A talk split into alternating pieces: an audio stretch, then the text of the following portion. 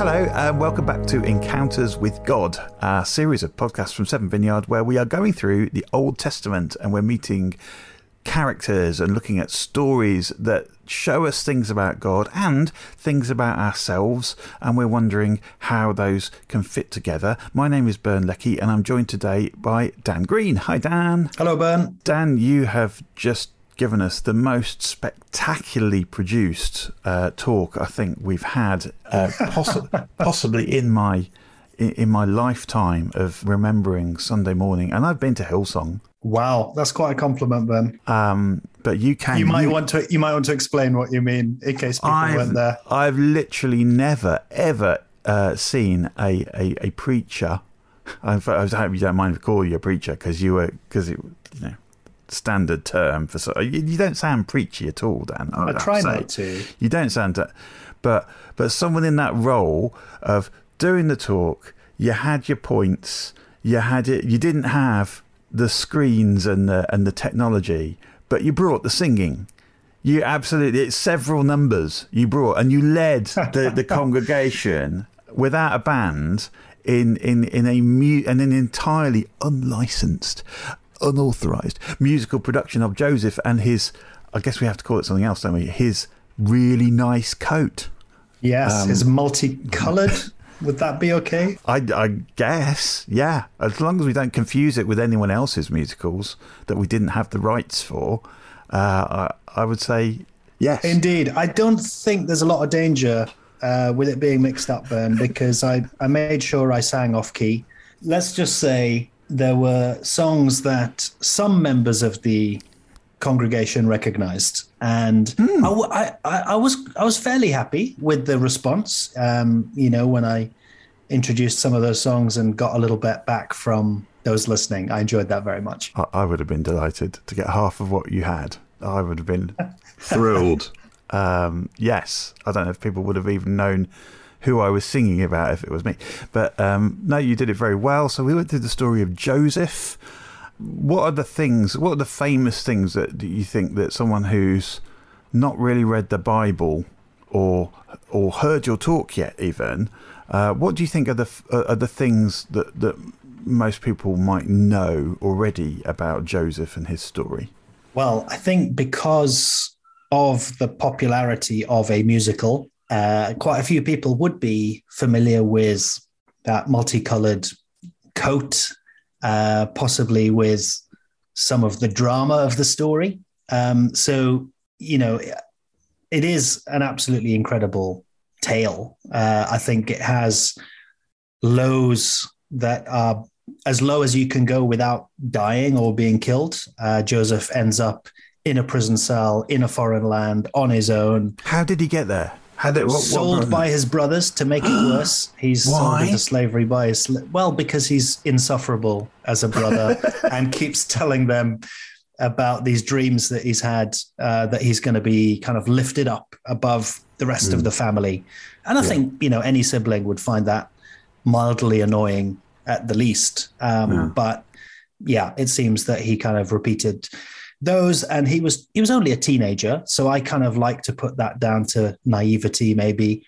But um, either way it landed him in a pretty bad spot um, being sold off and uh, becoming a slave. And then from slavery being wrongfully accused of rape and sent to prison languishing in a jail um, until eventually this remarkable turn of events led to him standing before the most powerful man in the world, Pharaoh, and having the unenviable job of interpreting his dream, which fortunately for him, God helped him to do. And that then led him into a position of uh, high importance across the land of Egypt and an incredible story of redemption and restoration with his family. And I mean, I think it's got to be top five stories in the Bible. You've got to be. I mean, can you tell me any others that have lows that low and highs that high?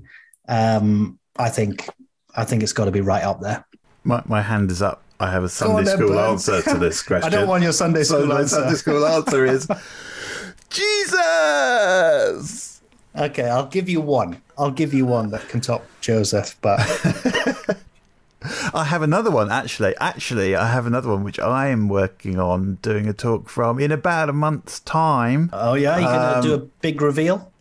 I'm going to talk about Daniel, and there are several parallels. I would say several things that the story of Daniel has in common. I can think it's, of a uh, couple uh, just off the top of my head. One involving a pit. I guess they both end up in. There's there's pits. There's dreams. There's powerful rulers. There's there's exile. There's, stuff going on. Yeah, absolutely. But but there are some important differences in the way that Daniel handles it all. And I think you're not going to tell me there's a point. He therefore trumps Joseph. Well, uh, well, I don't know. You see, um, let's talk about Daniel later because let's talk about Joseph for now and look at the things that really impressed you about his story. What do you think is important about Joseph's famous story, not just entertaining to watch as a drama, but what, why, why do you think this story is important for us? Why does it resonate with life for us today?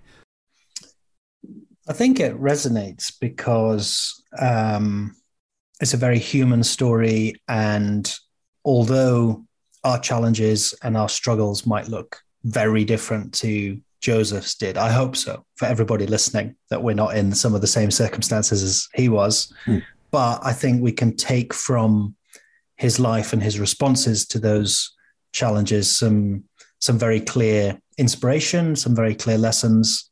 So I think for me, the things that really stood out were um, his perseverance, and particularly in his faith in God, that he went through some truly horrendous stuff um, with human trafficking, with slavery, with false accusation, with time in jail.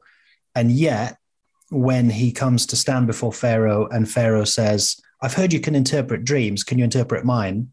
He says, I cannot, but God will give Pharaoh the answer he desires. Mm. So he's come out of that challenge, out of that trial in a way, with some of his faith intact. And we don't know the detail of what that looked like and what his, you know, prayer life in jail looked like, for example. But I think um, his his perseverance and holding on to God is something that we can all be inspired by. Um, and then uh, I think that same statement before Pharaoh that it was going to be God who would help him and not Joseph also spoke mm. to me at least about courage and particularly courage to speak up and to identify our faith um, and you know, none of us, I think, are going to be standing before uh, the equivalent of Pharaoh today. But I think we're all in situations in the society and the culture that we're in where we have those moments where we could mention God, we could credit God with things that are, mm. are happening in our lives. And we have those decisions should I or shouldn't I? Could it yes. be misunderstood? Could it be misinterpreted? Um, and all of that would have been true for Joseph. This was his chance. This was his moment to get out of jail. But I think he chose to to give God the credit. Tell us about God from from his point of view, like from Pharaoh's point of view. When a guy, when a Hebrew guy shows up and says God, what what does what would how would Pharaoh have heard that? Well, I think he would have heard it as a direct challenge to himself because my understanding was that Pharaoh was a godlike figure um, mm. in Egypt, and that he had the power that he had because people attributed to him aspects of divinity. Yeah. Um, although I don't think Egyptian religion revolved around one deity, but mm. I think there was nevertheless that kind of attribute. So to question Pharaoh or to speak of another god in front of him, I think took took courage, mm. and and uh, you know his knees may have been knocking slightly as he said that, but he obviously felt that that was the right thing to do. So it wasn't just uh, God says this is God that we might all recognise or may or may not believe in, but it was a it was a uh, my God, my foreign God, my God who doesn't fit anywhere into your system of gods. Yeah, let's let's go into this a bit because I think this does feel resonant to me about like like in office life or work life or you know just times when we we're chatting generally with people who may or may not share our beliefs. And to, and to them we're talking nonsense or we're talking about you know someone else's idea of of, of how the world works but not really theirs. How often do you find yourself crediting God or you know, saying you know, that you prayed about something and you think you might have an answer that might have been answered or something like that. How does that work for you? Um, I think it's trying to be as natural as possible about it and not force God into things or into conversations where um, it it feels awkward or odd. But at the same time, um, I do think it's important to speak of our faith and I think for me, things that are good in my life, things that I've enjoyed, or things that have come together in some way, those are the opportunities uh, or the little choices, I think, of whether I include God in the conversation or not. So I might have, um, I don't know, had a great time away or um, enjoyed a nice walk or felt a sense of peace while reading or praying, that kind of thing. And uh, I think as as those come up in conversation with people, um, I think those are the opportunities to refer to God. But I also think, as we seek to be natural about it, that doesn't mean being unaware of how other people may hear things. Um, and it's that kind of 101 of communication, isn't it? It's not just what the speaker says, but it's what the listener hears. I think being very aware of jargon and Christianese uh, that friends and neighbors may not use or may not be familiar with, that might make us sound weird. So being careful with language, thinking about what we say, but also not trying to make it a really big deal. Yes, I understand. Um, just now, my son came home from school and he showed me this massive big plaster on his uh, on his knee, on his leg, and um, and I guess I think I was probably mindful of this when when I, I looked, and I could have said, "Oh, it's a good job. Your body's good at healing itself." Uh, but I think maybe with the crediting God in mind, I just chose to put it slightly differently. Said, "Oh, I'm glad God made us really well, and we're good at healing." Exactly. Yeah, great example. I think it's those choices, isn't it? I think it comes down to discernment, and I guess that's where, thankfully, we have some help from the Holy Spirit to prompt us and um, you know give us the words to say. Sure. Do you do you ever find it's appropriate to talk about prayer uh, outside of a a faith based uh, workplace? Yes, because I think it's interesting how different people make decisions in their lives, how they approach challenge in their lives. Um, I was listening to a podcast recently about happiness, and it was fantastic uh, insight into you know some of the keys to um, to happiness and the choices we have on how we respond to difficulty, etc. But what struck me was in that particular discussion, you know, God wasn't part of the conversation, and so it was about choices to respond with positivity or to let go of things that are outside your control. And I guess for me, adding in prayer would just be part of how I would respond to some of the same things because giving things over to God in prayer is one of the ways in which I think we are able, as followers of Jesus, to let go of some of those things that are outside of our control. Yeah, I mean, it strikes me there's a lot that isn't said in some of the stories, uh, like Joseph's story. But I'm guessing I want to have a wild guess. In Joseph's case, he probably prayed quite a bit. like uh, he, he probably felt close to God, or felt that God was close to him. I mean, he certainly, you know, was able to he credited his dreams to God, didn't he? I guess he must have also followed that up with a bit of what's this about, or, or, some kind of learning about practicing being in God's presence, I guess, and sharing some thoughts or trying to listen to God or however he felt that worked. You, would you assume? That? I think I assume that too. And there's a little verse that really caught my attention uh, where it says that the Lord was with Joseph in prison and showed kindness to him. Mm. And it made me wonder what that involved. Yeah. You know, how did Joseph experience God's kindness? Well, there's a few clues because he kind of gains favor with the guards and he gets given responsibility for things. So perhaps through that, um, he experienced God's kindness. But I like to think too that he just had a sense of God's presence with him, that he knew that he wasn't alone or abandoned, mm. um, despite being in very difficult circumstances. Mm, mm. Sometimes I find difficult circumstances are the things that I feel prompt me to seek God's presence and to be aware of God's presence. You know, difficult circumstances may be like if we're in debt or if we're, um, you know, struggling to get, get make something happen that we would love to happen, or if we know someone is very ill or something like that. Um, is that the same with you, or have you got any tips for how we can kind of make that even more of a presence? Uh, not just when things are going really badly? Uh, it is true for me. Unfortunately, I too have that tendency to call out to God or to acknowledge my need for Him when things are tough rather than when things are easy. Uh, but I I think it must just be about trying to keep the habit.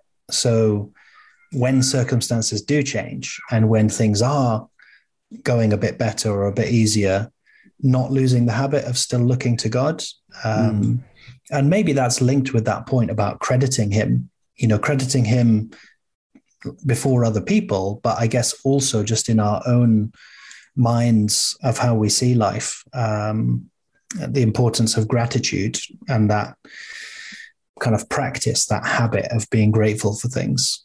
Yeah, yeah, I agree. I'm just thinking back to Joseph, how actually at the beginning of the story, there was nothing wrong from his point of view. Like he was, he was his, his like the most loved son. He had the nicest coat. Uh, he, they had no awareness of, of difficulties that would be coming up. Yet um, Joseph had this sort of closeness to God that manifested in in dreams. And I wonder, I wonder for us whether, like, even in the times when it's going really well, can God speak to us through? Have you? Has God ever spoken to you? Do you think in a dream, or, or given you a, a a picture of things like going well, or things that might go differently in the future? I don't think through dreams particularly, although I know friends who who have felt God speak in that way. I think for me, uh, yes, through pictures and images of uh, what God may have in store or what might lay ahead in the future, and a sense of hope and expectation that that can give. Mm. Um, so I think hope is one of the key themes uh, that I see mm. in hmm. Joseph, actually. And the fact that his story didn't end in the prison or in slavery uh, or with false accusation, but that God turned it around. Mm. When I read that, when I read it again last week, you almost can't help to take some hope from that of mm. if God can turn that around and do something incredible with that life, then there's hope for me too. There's hope for all of us hope's very important, I think, and and and I do find that hope is a thing that comes out of prayer, um, particularly when we've got the courage to pray for things, uh, you know, that sound like a bit of an ask. Um, I I remember um, this was 2002. I was in yeah, actually I was at Hillsong at the time. This was, this was I was literally at Hillsong in Australia, and um, and I heard the news that my that something big was was happening uh, with my employers back home, and there was a very good chance that that loads and lo- there were going to be loads and loads of redundancies, and I was suddenly quite worried because I was not at the place, and and and I was thinking, oh, maybe they'll you know I've been away for three weeks, maybe they'll realise they don't need me, oh. and I was and I was literally just worried about that. Yeah. And, I, and and and I thought, well, you know, I mean, this in the presence of a bunch of people who want to be in the presence of God, and this is much bigger than my job. I love my job, but this is this is bigger than that. But I'm going to ask God for something really specific. I'm just going to say, God, God, could, would you, if it's if it's where you want me to be, could you would you reassure me that I'm going to be there in a year's time? Just say a year's time, and and I don't. I don't think I've very often prayed like that, but I had this sense of God really wanting to reassure me at that point that this time next year I would be there at my employers. Like, okay, great, and that seemed like a, you know, a reasonably big deal at the time, but I didn't know why, and the reason, and, and I think one reason why it was a really big deal was that on the plane back I had a blood clot. Oh wow! And I ended up in hospital. Um, really, really bad, really bad one night because um, the blood clot moved up from my legs to my lungs, and when, when my lungs collapsed, and uh, I was feverish and all over the place because because bacterial infection had set in, and I was getting pneumonia and. Um, so I was basically there in A and E, attached to a thing that was going beep beep, and and not Gosh. knowing. I got seen to very quickly, but what kept going through my mind as I was sort of in the worst bits and starting to recover was, I remember God said I'd still be doing my job in a year's time. so I know I'm going to recover from this. I absolutely know, I could tell anyone I am definitely going to recover from this because God said I'd still be doing my job in a year's time. Wow. So yeah, uh, took it to the. That's bank. amazing! What a great example of hope. because objectively, you could look at it and say, you don't have any evidence, any proof, but yet you had a sense of hope that God had given you based on that word. So, yeah, brilliant. And also, coming from that hope, gained the courage uh, to to ask Helen to marry me, and and we got married. That's not and a bad outcome. That, yeah, and I think within that year, uh, we'd gone through the whole the whole thing of me being super ill, uh, then then recovering, then getting married, and then still being in my job. And of all those things, the job now looks like the least significant thing to have held on to. Uh, but the hope was really important and made it made it made a massive difference. So, yeah, and I, I I wonder, just tying that back to Joseph, whether those dreams he'd had at the beginning of the story, where he basically saw a, a role of importance and power uh, that God would give him.